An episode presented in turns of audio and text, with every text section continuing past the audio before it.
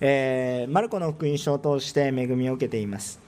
この救い主の主イエスが人として、えー、まあ、人として来られた肉体を持って、えー、この地上の生涯を端的に、え伝えているのがマルコの福音書です、え福音書というのはイエス様が何をされたのかというのが書かれてありますが一番文章量が短いのがマルコの福音書です。しかし書かれている出来事の内容が一番多いのがマルコの福音書です。ですから密度が濃いということですね、えー、このマルコの福音書を読み進めながら神である主がどのように私たちを罪から救いそして今も導かれておられるのかということを私たちは分かち合っています。そしてこのことを追体験しているわけですね。このマルコの福音書を読みながらこう追体験しているわけです、えー、そしてえそのことを通して私たちが神様からいかに愛されているかそしてえまた神が私たちをどのようにして罪から救おうとされているのか神様の思い神様がなされているそのことをしっかりと知りそのことを知るならばそれにふさわしいものと変えられているという希望を私たちが持っているんだということを分かち合っていきます。神様がどれぐらい愛しておられるのか私たちにはどれぐらい大きな希望があるのかということを分かち合いたいんだということですね。そして今日の聖書の箇所は聖書の中でも最も重要な部分に関わってくることだということをお話ししておきたいと思います。聖書の中で一番こう変わることまさに時代が変わるその出来事の直前に起こっている出来事を私たちが取り扱って今追体験している真っ最中なんですもうまさにそうですよね私たちの普段使っているカレンダーはもうこうまあ、厳密に言うとその時期はちょっとずれているのでちょっと昔のその日を計算する制度がずれていたからそうなってしまっているんですがしかし意味合い的にはこのキリストを中心として前後が決まっているんですイエス様を信じていようが信じていまいが今世界はそのように動いているわけです。え今2023年だということなんですけれどもこれはキリストが生まれてから2023年か経ってるものとした概念を持っているわけで厳密にはちょっと年数のずれがちょっとあるんですけれどもそういう概念を持ってそれが起こってる。まあ世界を変えた時代が変わったと言える。この時代が変わるその場面をまさに今追体験している。そういうことですので今これは聖書の中でも最も重要な部分に関わってくる話です。一般の人たちにもこれは有名な話で、えー、よく言われる、まあ、ダ・ヴィンチの「最後の晩餐」という、え絵が有名ですよね「最後の晩餐」という夢絵が有名です。でまあ、皆さんこれのことを研究したりいろんなことを思うんですけれども「まあ、最後の晩餐」という絵を研究したところで、まあ、レオナルド・ダ・ヴィンチを研究することになるのであんまり意味はなくてですね、えー、これ一体どういうことなのかというと、えー、あの絵自体はですねフィクションです。もちろんですねあれもフィクションだらけの話です。創作です、えー、まあ、絵画としては非常に有名で、え美術的な価値はとんでもないもので、えそして、え絵としての技術も素晴らしいものですしモチーフも素晴らしいですけれども、まあ、フィクションですあれはね。ですからいろんなものが隠れていたりとか面白おかしく言う人もいますけれどもそれは一つの創作ということですね、えー、表したいものがあるんだということなんですが本当に表したいものは一体何かっていうとイエス・キリストで。絵自体はフィクションの創作的なものなんですがじゃあノンフィクションの事実は一体どうやって知らされているかというとやはり聖書なんですね。今私たちが今読んでいる聖書の出来事これがノンフィクションです。この話を膨らまして書いたのが フィクションを交えて創作したのがまあそういう絵で有名になっているということです。だからこっちの絵が目に見えてビジュアル的に分かりやすいからあこっちがすごいんだなって研究して、えー、このこのななんかですね、えーと、この出来事がですね、えー、まあ、そのままあったんだって信じることはちょっと愚かなことです、えー、私たち、まあ、日本人の人は、えなんか今日の夜とか大河ドラマとかあるわけですよね。今家康さんが頑張ってるとかなんか僕見てないんですけど なんかそんな話があるみたいです。でそれを見てですねああ家康とはこういう人だったんだ。と思う人はですねそれそそんなはずはないんですよ。あの時代にあんなイケメンの人たちがバンバンバンバンやってるわけもないですし、ね、あんな弱々しい武将ばっかりなわけがないんですよ。だからあれはフィクションなんです。面白おかしく時代を楽しんでいる一つの劇なんです。だからフィクションとして楽しむ時代を表した時代をモチーフにした全く嘘じゃないけど嘘がいっぱい入った劇として面白く歴史を楽しんでるわけです。これを事実だと受け入れるととんでもない誤解が生まれてくるわけです。ですからあ今私たちが目にしようとしているのはノンフィクションです。ノンフィクションっていうのは劇的ななんか面白さはないかもしれませんが劇で作った面白さとははるかに超えた意味深いものがあるんだということです。ね見た目にはそんなに面白いわけではありません。文字があります。終わりみたいな世界です。しかし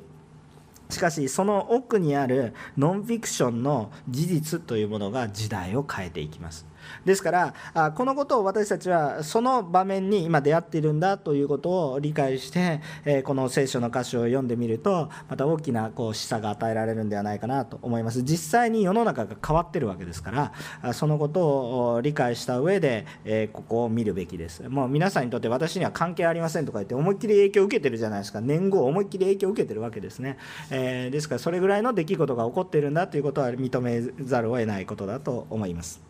さて、えー、この今の場面なんですけれども、えー、みんなが食事に集まっているような場面が現れてくるんです。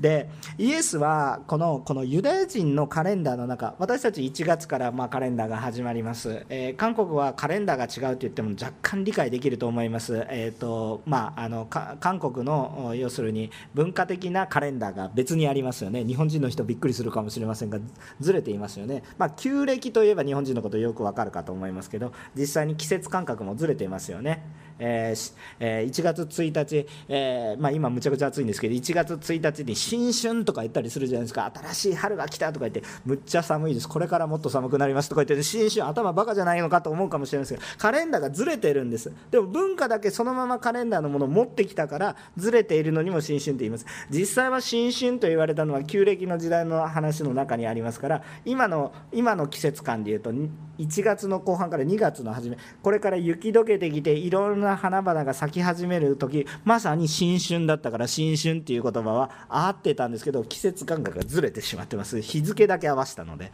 えー、今日本はちょっとはちゃめちゃな感じになっていますけれどもやっぱり韓国も中国でもまあこうね、春節とかあこうソルラルとか言いながらですね、えー、まあ、旧暦の昔ながらの文化もちょっと守っているところがあります。でユダヤ人の中にもカレンダーがあります。このユダヤ人の中のカレンダーの1年ですね。別に1月1日っていう話じゃないです。6月ぐらいでしょうか、まあ、とにかくですね、えー、この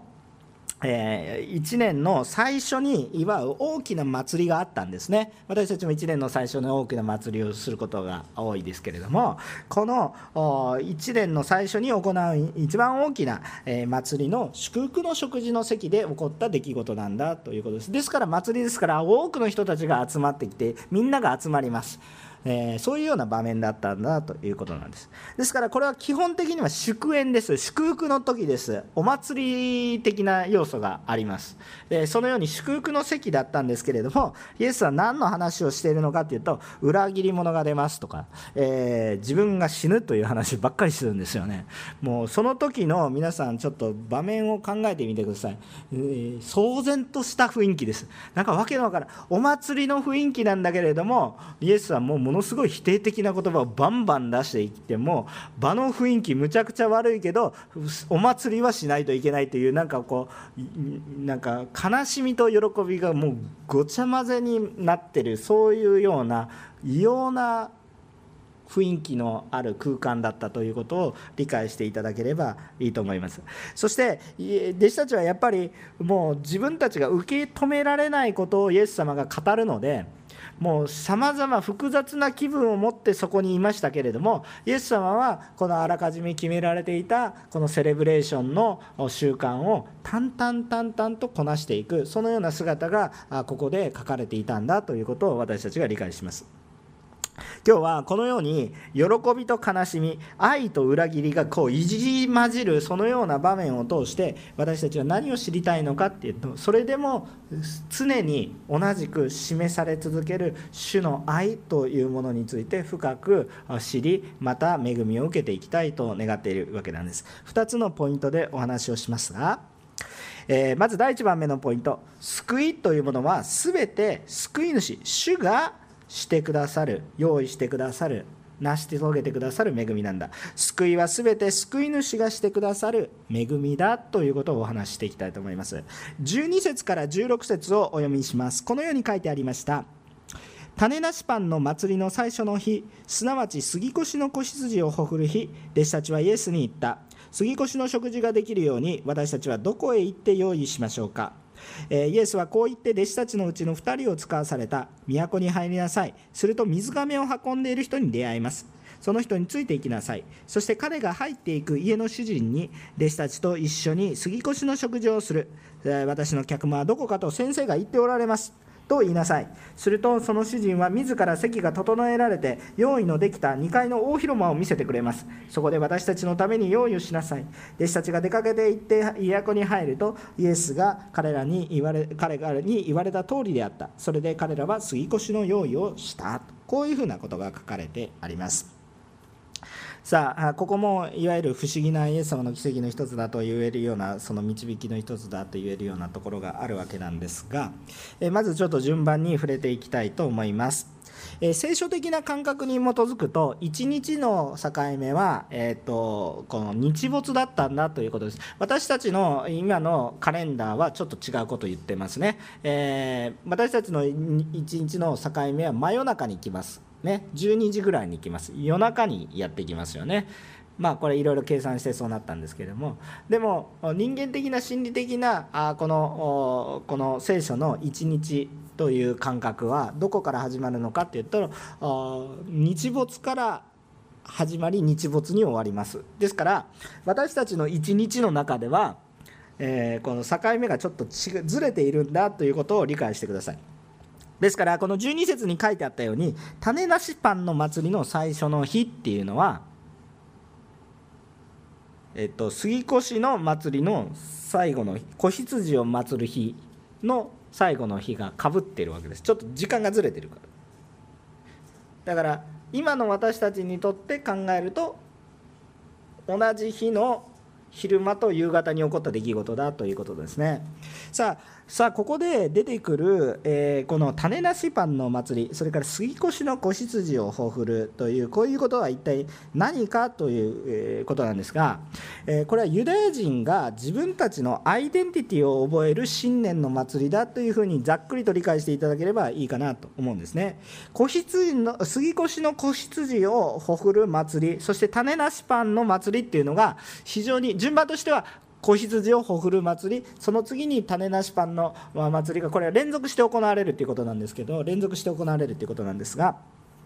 えー、まあ、だから連続してるので1つセットで考えてる人もいるんですけど意味合い的にはちょっと分かれてるんですね。でもこれが連続して行われます。でこれらの祭りは一体何かというとイスラエル人のルーツを表すものなんですね、えー、これは出エジプト記というものに代表されています。これ水曜日ずっと読んでいますが、えー、ここに代表されていて、えこの旧約聖書に記されているユダヤ人のルーツに関するものです。エジプトの地でユダヤ人は当時奴隷として生きていました。でこの奴隷として生きていたイスラエルの人々が神の言葉に従いそして子羊をほふりその血を自分の家の門に塗ることによって神の災いが通り過ぎていきそしてそれに従わなかった者は神の災いが下り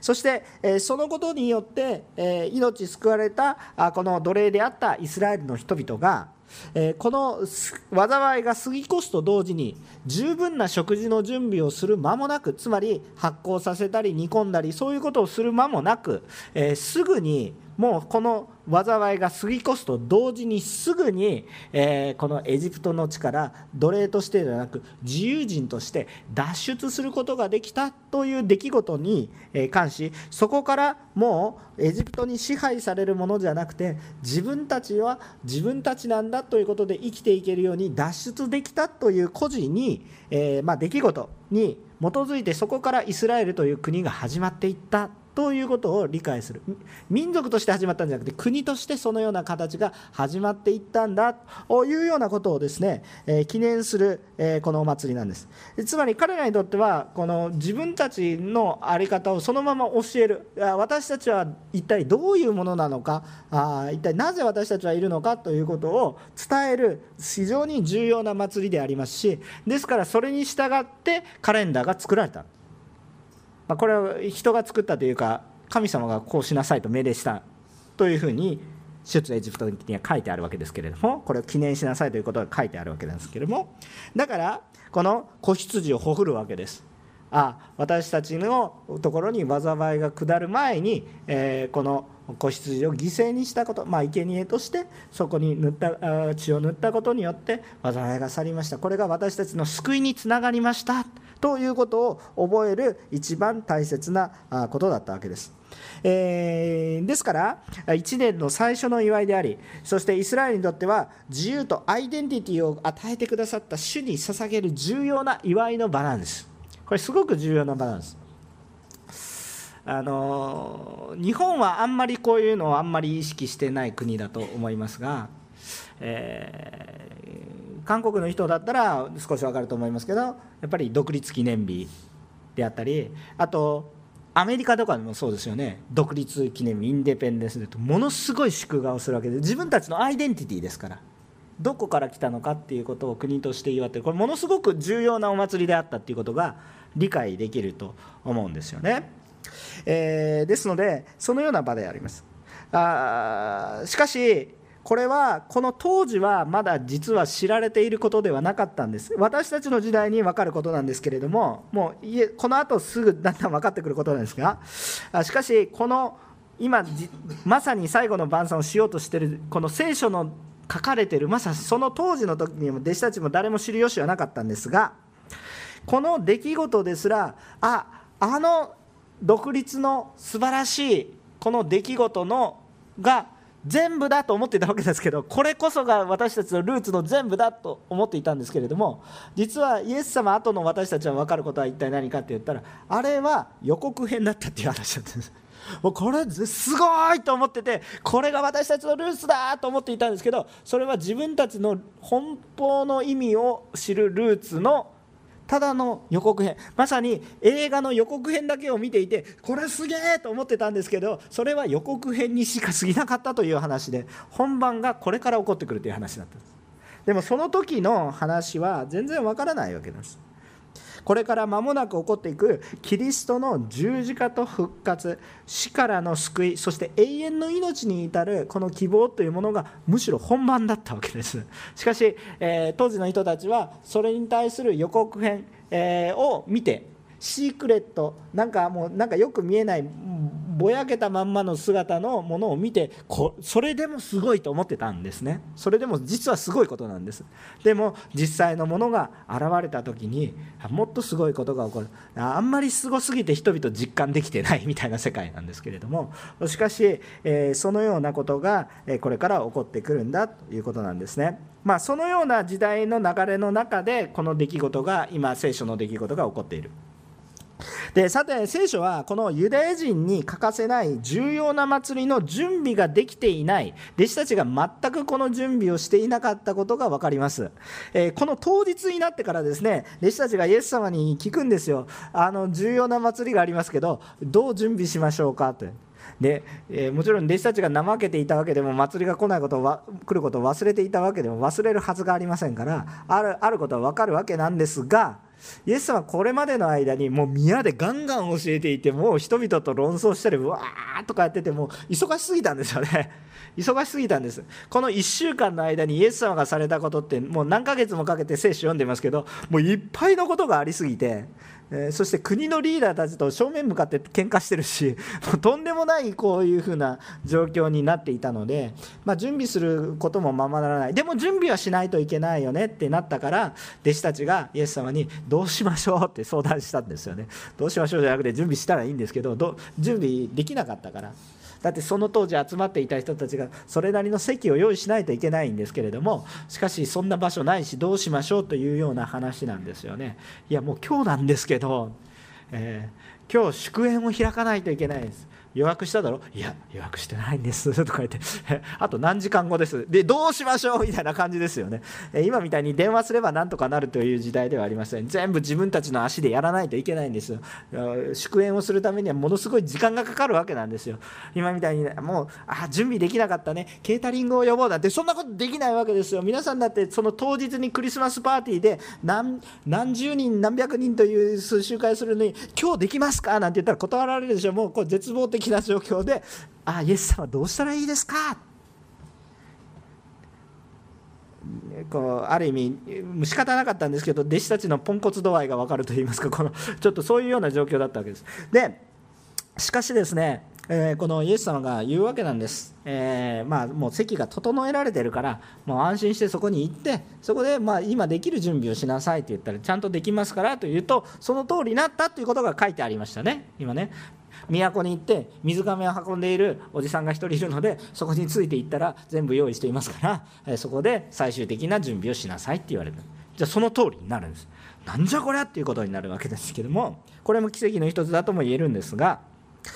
えー、当時その水がを運んでる人どうやって発見できたかなというふうな話があるんですが水がを運ぶのは当時女性の仕事だったんですね。大変な仕事でしたという話です。いや男性が今だったら運ぼうかなと思うんですけど水がを運ぶのは女性の仕事だったんですね。大変な重労働だったと思いますが、えー、しかしこの場面では男性が運んでいることが書かれてあります。つまりそれ一発で分かった。異様なことをしてる。あひょっとしたらこの人も急いでいた。いやまあいろんなことを考えられるんですけど普段は男性がしないことを男性がしているので非常に目立ったというふうな方都っていっぱい人がいるでしょ？当時は今だったらこんな水がめ運んでたらむっちゃ目立ちますけど当時は当時は生活用水運ぶの水がめで運んでる人は当たり前の話なのでそんなみんなが当たり前にしてるねみんなスイカ持ってる人とかね 探してください。でみんな持ってますよみたいなそんな感じのところでどうやって探すんですかと思っていたらあ普通普段は女性しかしないことを男性がしていたのですごく目立ったから見つけることは簡単だったと言えることもあるでしょう。またこのイエス様の話の中で先生が言っておられますというようなお話をしています。ですからひょっとするとイエス様にもうすでに関係している人であるあった可能性があったということも指摘されています。しかし要要なことは重要なことはそういう細かいところは研究すれば研究するほど面白いんですが重要なポイントはそっちではなく弟子たちが最も重要な出来事の準備ができなかったのにもかかわらず主人である主イエス様がすでに準備を整えておられるということです。ここが非常に重要なことです。ポイントは本来私たちが準備をし整えて迎え入れなければならない主人が自分たちができないのでもう主人が先に用意をしてくださっているんだというこの事実がすごく重要なポイントです。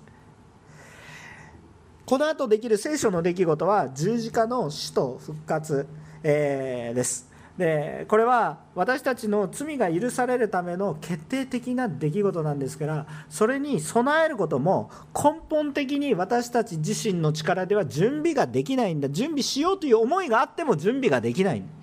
私たちだって日々の生活に追われて忙しくて、え何をしているのかよくわからないような状況になってしまっていることが多くある。日々のでも日々の生活を無視していいわけでもない。やっぱりやっていかないといけないから行くんです。でも本当に重要なことのために何一つ準備ができなくてその日は確実に近づいてきてその日になったということなんです。深い意味の中において私たちはいずれその死というものを迎えていく非常に重要な出来事でこれに備えていかなければならないんだけれどもどちらかというと私たちは日々の生活に追われていてそういうことを後回しにしている。でも必ずやってくる100%やってくる必ず備えなければならない。日々私たちが備えていることっていうのは起こるか起こらないかのことのために一生懸命やっていきますが必ずやってくる。それは遅いか早いかの問題であって必ずやってくる。必ず準備をしないといけない。その準備のために私たちは何のの準備もできなくてその日が訪れるよということを感じさせられるものなんです。準備しないんでいいと思ってるわけでは準備しないといけない。でも実際にはできない。そのような中であります。じゃ準備できなかったからはいダメですよってめちゃくちゃ怒られるかっていうとそうではなくてそれでも準備された場所が与えられるっていうことなんです。これがあ今のすごくいあの覚えなければいけないポイントなんです。だから私たちが覚えるべきことは私たちが罪許されるために何が準備が必要なのかって私たちが全て何か準備したから完璧にイエス様を迎え入れて私たちが何か努力をしたから救われるってそういうようなことができるわけがないということなんですそうじゃなくて主が準備をしてくださっているその準備を受け入れることが私たちに重要なことですよということを言っているんですね。つまりこれは自分で得た自分で準備をした自分の成果ではなくて神から与えられた恵みそのものですよということを私たちが理解する必要があります。今日私たちが今主の中に生かされているっていうことは俺が生きているんだ私が頑張っているんだそういう話ではなく主が与えてくださっている恵みで生かされているんだということを私たちが理解する必要があるんです。一生懸命やってるんですよ。皆さんが一生懸命生きていないと言ってるわけではない。一生懸命生きているんです。でも一生懸命生きていても本当に私の命のために一番大切なことのためにできることことはほぼ何もないということなんです。できないということなんです。準備すらもできない。でも主がそれを準備してくださっていて私たちはその主が準備してくださったものを受け入れるとまるで私たちが準備したかのように主は喜ばれる。最後のところちょっと準備してるんですよね。最後のため私そこで私たちのために用意しなさい。もう何にも準備できないですけどほとんどセッティングされて最後にちょっとだけあここ座りましょうねとかちょっとだけ準備したらあとは OK っていう話なんですよね。だから神様が全部お膳立てしてくださってるんだけど最後に最後に私たちが、もう全て恵みとして分かってあじゃあこの席に着くことを私も受け入れますありがとうございますと言って受け入れることが最後の私たちの準備です。ですからこのことが私たちの中に理解されていくと感謝です。このことに反発するのではなくいやこれはなんか勝手に起こったことなんだって。いややっぱり私たちの力で準備しないとと思ってそれを無視してもう無理やり奔走して、え、この広い、え空間を用意しそこに今から椅子を椅子は当時ないんですけどレオナルド・ダ・ヴィンチのあのあれは嘘絵ですか？嘘嘘ではないんですけど 創作絵ですから。当時椅子なてないですから あのまずそういう空間自体がないですからあのとにかくですね、えー、まあ、そのテーブルを用意し、えー、マットを用意しそういうような話から始めていくんではなくてもう主が用意されたものをそのまま受け入れて感謝してでも自分たちが用意できなかった。だからこそ謙遜に主が与えてくださる恵みを受け入れていく。いや私たち理解ができないから受け入れないとかじゃなくてそれを受け入れる。そのことで私たちが喜んで受け入れていくっていうことが非常に重要なことですね。さあ2番目1番目のポイントはもう救いは全て恵みなんだ。神様がしてくださることなんだということを謙遜に私たちが受け入れる必要がありますよということです。2番目のことは一体何かというと今度は裏切りつまずく者にさえ救いを示さずにはいられない神様の愛を私たちは知りましょうということですね。17節から21節を読みます。夕方になってイエスは12人と一緒にそこに来られた。そして彼らが席について食事をしている時イエスは言われた。誠にあなた方に言います。あなた方のうちの一人で私と一緒に食事をしている者が私を裏切ります。弟子たちは悲しくなり次々に言い始めた。まさか私ではないでしょう。イエスは言われた。12人の一人で私と一緒に手を8人浸しているものです、えー、人の子は自分について書かれている通り去っていきます。あしかし人の子はそう裏切るその人は災いです。そういう人は生まれてこなければよかったのです。強烈なバーンっていう感じ。でもう強烈もうガーンって殴られるような言葉を言うんです。この席で言うような話ではありません。これは。しかしこの席で言わなければいけなかったお話なんです。でこの時の食事の様子はもう異様だったと思います。もう祝宴なんです。セレブレーションなんです。そんなあその場所でイエスは「お前裏切るんだ」って。言ってバーンって示されるわけです。もうみんなの前で「あなた裏切ります」と。それも生まれてこなかった方が良いぐらいですっていうんですよ。とんでもない。もうこれイエス様の言葉かと思うような言葉なんです、まあ、このことについて後でちょっとだけ黙想しますかこれはマルコの福音書では明確に示されていませんが他の福音書を通して明らかに示されているのはこれはイスカリオテのユダだということが示されているわけですね。でこの場所が大きな悲しみと同様に包まれたということが分かります文章に書いてあるのはあんまりそんなことが感じられないようにさらっと書いてあるんですけど19節弟子たちは悲しくなり次々に言い始めたまさか私ではないでしょう、まあ、この悲しくなりっていうようなまだこの翻訳から見るとなんだ残念だとかドキドキしたとかそういう感じなんですけどこれ激しく動揺している姿が現れているそういう言葉だというふうに言われています。ですからこの場がもう騒然としたんでえそんな何を言うんでいいですか？今は1年の始まりで一番喜びの時なんです。そしてイエス様は今もうエルサレムで快進撃を続けてるんです。もうみんなどんどんイエス様イエス様ダビデの子にホザナとか言ってもうこれからこの人が国を変えていくかというような大盛り上がりの中でセレブレーションの時なんです。弟子たちは変わっていくぞっていう実感があるわけです。もうイケイケどんどんっていう感じがある中でその中で「はい裏切り者います」って言ったらもうとんでもない同時に恐怖もあってなんだこの異様な雰囲気の中でというようなことがあるんです。しかし一方でこの祭りのセレブレーションは淡々と進められているんです。実は、えっと、この杉越の、えっと、種なしパンの祝いのこの食事の席では、えっと、4回杯を分かち合います。一つは開始の時に主に感謝を持ちながら1回こう杯を交わします。1回目は過去のことについて杯を交わします。そして過去にあったアイデンティティの話をするんです。子供が尋ねます。子供が尋ねなんでこれをするんですか？それに対して年長者がこれはかつてこういうことがあった。長々と話します。詳しく話します。そしてそのことに対して今私たちが生かされている。現在のことについてまた杯が交わされるんです。そして最後にこれから私たちの将来も主が導いてくださる。もう一度杯を分かち合う。こうそして最後に何が起こるかっていうと最後に主に対する賛美を歌うんです。その賛美の内容も決まっています。あんまり意識してないですけど私たちは今。決まってる。それは詩篇です。詩篇113編あたりからガーッと歌っていくんです。歌う歌詞が決まってるんです。だから淡々と進んでいるっていうのはただ食事が淡々と進んでいるんじゃなくてそのことが進んでいる。だからこの後に杯を交わしていくんです。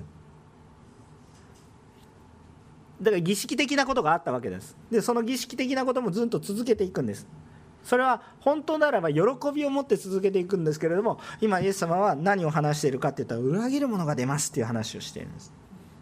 本来であれならばかつて私たちはどのようにされたのかということを話してさあこれから2回目の杯現在のことの祝福の話をしましょうねというその喜びまず第1番目の杯はおそらく喜びで始まったんじゃないかなというふうに思われるんですがその第2の杯の交わすような時に、えこのかつての話が当然されたことでしょうね。当然されたことでしょうね。それも踏まえてそれが省略されてますけど文化的にはされていたことなのでおそらくされていたでしょうでその後にでもこのことの中にイエス様が裏切るものが出てきますよっていうそういう話が出てくるわけなんですね。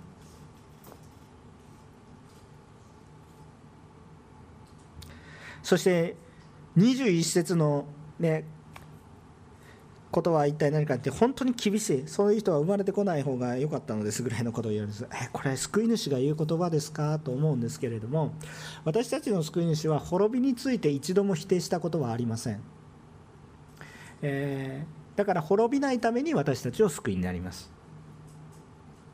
えー、杉越の祭りも全員が無条件で救われることを言ってるわけではありません。主の言葉を受け入れた者が過ぎ越しましたということです。だから今という時がすぐにねもうこの瞬間に全然ダメになるということではないんですけどいつかその瞬間が来た時に最後まで最後まで裏切り切った人はそれぐらい深刻な状況になりますよということをちゃんと深刻な状況だからこそ深刻だということを伝えたんです。いや大丈夫ですよという。生まれてこない方が良かったほどの苦しみが待っているからこそ生まれてこない方が良かったんですよっていうことをちゃんと伝えたんで事実を事実として伝えたんです。大丈夫ですよしんどくないですよと言いながらそこに連れていくような種ではありません。それがものすごい苦しみがあるということをものすごい苦しみがある。だからこそあなた方は救われないといけないよということを言ってるわけです。これは完全に最後通告をしているのではなく警告をしてるんです。警告があるということはそれを避けなさいということです。私車運転してるんですけどセンサーがついていてビビビビビビビビってなるんですよ。運転。昔はよく下手くそ棒って言ってねこうやってポールが立ってたんですけど最近は音で知らせてくるんです。音で知らせてくれてピピピピピって運転下手だと壁に近づいてきますからピピピよくなってるんですけど私。ピピピピってなるんですよ。それは何ですか？さあこのまま壁に突撃しろっていうけね励ましの音ではありません。こっちに来るなって言うから怒られてるんです。怒られてるんですけどそれは私を守るための警告です。最初はピッピッピッピッピッっていうゆっくりなんです。優しいんです。でもむちゃくちゃ近づくとブーってものすごくうるさくなります。つまりこれは本当に重要な話をして今あなたは本当に瀬戸際にいるから大きな警警告が来てるんです。でもこれは警告は愛があるから警告してるんです。よ面倒くさい滅びていいんだったら警告はありませんから。はいどうぞ滅びてくださいって話ですからね。ですからこれは愛の言葉なんです。後に生産式として表されるイエス様の救いの象徴として表されるパンとこのブドウ酒を前にしながら前に示しながら裏切りを示している。ここに救いはあるよ。お前はどこに行くんだっていうことを示してる。22節から26節を書いてあります。さて一同が食事をしているとイエスはパンを取り神を褒めたたえてこれを裂き弟子たちに与えて言われた。取りなさい。これは私の体です。また杯を取り感謝の祈りを捧げたと彼らにお与えになった。彼らは皆その杯から飲んだ。イエスは彼らに言われた。これは多くの人たちのために流される私の契約の地です。誠にあなた方に言います。神の国で新しく飲むその日まで私がブドウの実からできたものを飲むことはもはや決してありません。そして賛美の歌を歌ってから皆でオリーブ山へ出かけたとこう書いてあるんです。弟子たちはイエスのイエスと食事をしながら自分を予感させられる言葉をバンバンこう言われることに対して困惑したでしょさっきは裏切り者の話今度は自分が死ぬことの話までされている。これに対してもこれ祝宴の時なのになんでそんな話をするの？って。まるで誕生日の祝いをしている。もう喜びいっぱいみたいなその時にあんた生まれてこなかった方がよかった。なんてこと言うの？みたいなそんな感じですね。そしてイエス自身はパンは自分の体だと言って咲き始めるしブドウは自分の血だと言って分かち合っていくんですね。本来ここで話すべき内容は一体何だったかって言ったら祭りの意義どうやって私たちはこう救われたかっていうような話先祖たちは救われたかっていう話をするべきだったんですけれども子供たちも含めて教えるんです。しかしここでイエス様は単に出エジプトの出来事が単にイスラエルのルーツを示すかつての孤児昔起こった歴史的な事実を私たちが忘れないためにではなくてそれは単なる予告編に過ぎなくて本番は今イエスは出エジプトの出来事が今それが表す本物はまさに私の十字架の死と復活ですよということを示してるんです。でもまだ弟子たちはちんぷんかんぷんなんですけどでも示さずにはいられなかったということです。騒然とした中でも祝宴はその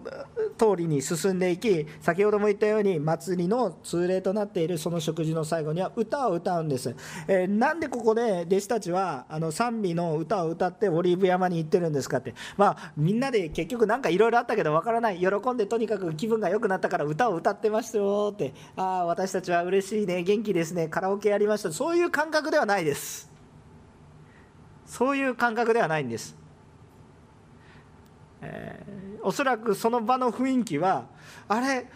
こう一年の始まりを喜ぶ喜びで祝いの席なんだけどなんかもうイエス様わけのわからないことばっかり言ってる。なんだ裏切る者も出ていてイスカリのいいよっていうのにまあここでは書いてないですけど実際には出ていってしまってる。なんか雰囲気がむちゃくちゃだだけれどもやっぱり歌は歌いましょう。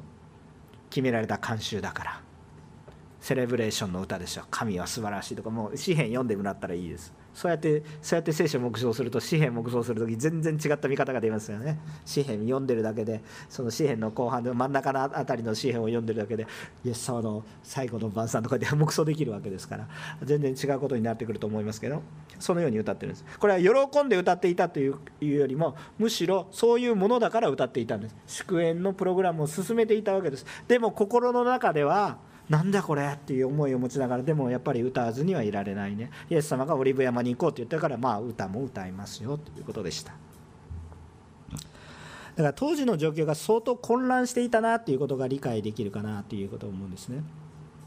さあ27節から31節を見ていきたいと思います。書いてあるところを読みます。イエスは弟子たちに言われた。あなた方は皆つまずきます。つまずきます、えー、私は羊飼いを打つ。すると羊は散らされると書いてあるからです。しかし私はよみがえった後あなた方より先へガリラへ行きます。するとペテロがイエスに言った。たとえ皆がつまずいても私はつまずきません。イエスは彼に言われた。誠にあなた方に言います。まさに今夜鶏が2度鳴く前にあなたは3度私を知らないと言います。ペテロは力を込めて言い張った。たとえご一緒に死ななければならないとしてもあなたを知らないなどとは決して申しません。皆も同じように言った。イエスと弟子たちがもうまるで喧嘩状態に陥るような状況ですよ。なんかみんなよく喜んでわけわからんくてなってみんなお酒飲んでいたからヘベレケになっていましたというそういう状況とは飲んだって全然酔えなかった状況だということが、まあ、実際には疲れていますけれども後で寝るっていうところも出てきますけれどもでも実際には体疲れていますけどこの話をしている時はもうなかなか頭がごちゃごちゃになっていたと思います。そのような状況なんです。イエスはまあ、イスカリオ予定のユダはともかくとして一番弟子イエスの信頼が厚い自他ともにイエスの一番弟子だと見られていたペテロにさあなたはつまずきますよと公言されるんです人々の前で。えペトロはイエスをイエスから死ぬことになってもイエスから離れないと言って宣言します。そして、えー、このこのペテロのこの告白は絶対嘘じゃなかったと思います。本心だったと思います。なんか本当は裏切りたいと思っているけどいやいやイエス様についてます。とはなくて本当に心からなんで私はこんなにあなたについていこうとしているのになぜ分かってくれないんですかぐらいの勢いで話している。みんなもそういう気持ちだったということです。しかしペテロにバーンと言うんです。神様イエス様は人の弱さも実際に知ってる。その思いは思いも知らなくて言ってるわけじゃなくて当然痛いほどよくわかるけれどもそれでも人の弱さを知っている神様はこのように、えー、ペテロに伝えていくんです。どういうことを言うんですか？その日のうちにもうすぐしたらあなたは私を知らないと3度言いますよ。もうすぐしたらですよ。これえっとあまさに今夜鶏が2度も鳴く前にって今何時なんでしょうね？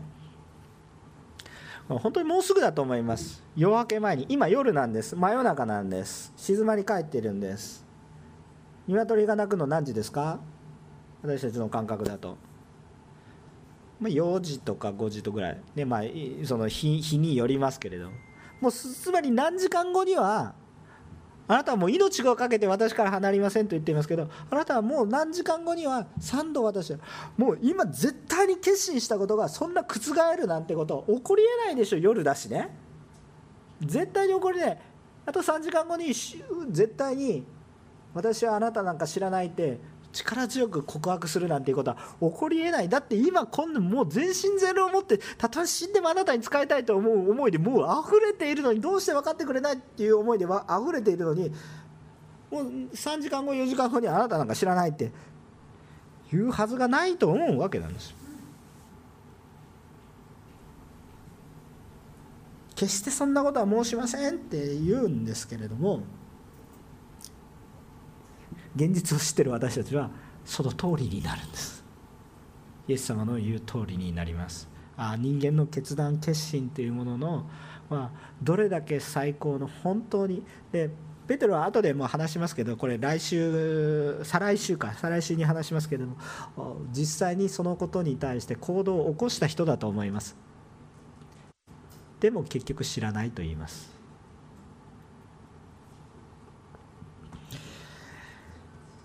ここで気づかされるのは私たちの弱さなんですけれどもただその私たちの弱さをどうのこうのっていう話を知る必要よりもですね主が何を成してくださってるかを私たちは注目していくべきだと思います。主はこのただ死ぬことだけを宣言しておられるわけではないんですね。28節を見てみるとしかし私はよみがえった後あなた方より先に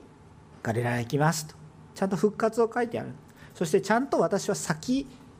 先を読んで先回りしてますよ。準備してますよ。ちゃんと先の言葉で見通してますよっていうことまで言われてるわけです。つまりその時は分からないけれども復活も宣言しています。そして希望があるわけです。しかし当時気づける人は誰もいなかった。気づけることもできないしけれども言わずにはいられない主の愛がそこにあったわけです。このことは後になって気づいていくことです。ここで私たちが覚えたいのは主は私たちが裏切ることを百も承知で神様の救いの全てを目の前に示し続けられているんだということです。そしてこれから裏切るからどうでもいいやじゃなくて裏切ることが分かっても示さずにはいられない愛があったんだということを私たちが覚えたいということです。神は私たちをそれほどまでに愛しておられる方だということを忘れないでくださいねということを今日は分かち合ってるんです。もし今日皆さんがあ私にはあこう恥ずかしいことがある。神様の前に恥ずかしいことがある。人前にも恥ずかしいことがある。それが自分の欠点や罪ばかりではなく病気や病やさまざまな問題かもしれません。人間関係のさまざまな問題かもしれません。恥ずかしいことがある。だから私は愛されないと思うものはそれこそ傲慢です。神様はそういうことも全部含めた上でたとえ私を裏切るような殺しに来るものでさえ最善の愛を含めて最大限の警告を尽くしたんです。イスカリの言うては愛されているからこそ生まれてこない方が良かったのですぐらいの警告を受けたんです。それは神様が憎しんでいるからではなく帰ってこいって言ってるわけです。時には厳しく帰ってこい。言ってくれてるんです。愛の塊の言葉です。よ怒りのような言葉なんですけど愛の塊の言葉なんです。もう私のようなものはダメです。何をバカなことを言ってるんだということなんです。これほどまでに私たちを愛してくださってる愛を私たちは今も受けているんだということを理解してください。神はこれほどまでに私たちを愛してくださっています。私たちはそれでもこの種の愛を受け入れることがそれでも難しいんです。弟子たちを見てください。このイエス様の愛が必要なのにいや私たちはできますとか言ってそうじゃないよねって言ってるんですけどもう杉越の祭りの準備にはもう遅れました。準備できませんと言ってるのにいや私はこれから全部一から全部準備することができます。できますって言っててもうできないタイミングになっているのにもできますと言い続けるのではなく主が用意してくださった恵みに入っていく方がいいんです。実際に弟子たちはできますって言って反発したんですイエス様に。反発したんです。正直喧嘩みたいな状況になってます。何もイエス様はわけ僕たちの愛が分かんないんですかぐらいの勢いです。私たちも信仰生活の中でこんなに祈ってるでしょこんなに使えてるでしょどうして神は働いてくれさないですかとか言ってね。どうして主よこの癒しのために祈ってるのにどうして神様あなたは働いてくださらないんですかとか言って反発してること多いんですけどちょっと冷静になりましょうちょっと冷静になりましょう。主はあなたが頑張っておられることあなたが苦しんでおられること知らないはずがないでしょう。でもそれでも主が与えてくださる恵みをまず受け取っていくことが大切です。分かんないんです。気づけないんです。で裏切りもします。失敗もします。しかし今日皆さんにお勧めしたいことは主はいつも神様の愛を示しておられます。気づけない時は仕方がないですけど今日ちゃんと語りましたからちゃんと私語ったでしょ？牧師何言ってるのか分かんないなって思ってる人もいっぱいいると思います牧師何言ってるか分かんないなって思った思ったとしてもですね今日聞いたことは忘れないでください。何言ってるかこいつ何言ってるかわからないから忘れないでください。こいつ何言ってるかわからないけれども確かに私は何してもダメだけど神は愛しているなっていうことを聞いたという事実だけは覚えてください。私も言ったし皆さんが聞いたという事実は変わりません。これを覚えておいてください。今受け取れなくても覚えておいてください。でも一つだけお願いしたいことはもしでも神様の愛を感じた時今日語られた御言葉はあの時もあるし過去にも至るし未来永劫にまでずっとあるんだということを忘れないで思い出してください。弟子たちはここで起こった最後の晩餐を後にイエス様の愛がすでにあらかじめ示されていたんだな。あああの出エジプトの時からもうすでにもう何千年も前から示されていたことなんだなということに気づいた時に感謝しようとしても感謝はらせないんだけれどもでも主が言われた通りこれを覚えて行いなさい。ということを守ったわけですよね。守ったわけですよね。その喜び神様の恵みを受け止めて後になった分かったことですけれども後になったからといって遅れるんじゃなくてその時に死を信じて行ったわけですね。それがいつまで続いてるんですか？今も続いてる。再来週生産式が行われます。必ず月の第1番目に行わないといけない法律はないんですけれども。しかしまあ時間を合わせて私たちはその時にやってますっていうだけなんですか？しかしこれをしています。聖書に書かれてこれ2000年も前の出来事ですけどずっと続いてるんです。あれは単なる儀式何やってるんですか？かつては分からなかった。けれども主の愛は示されている。これからも私たちには主の愛が必要です。分からなくても伝えよう。だから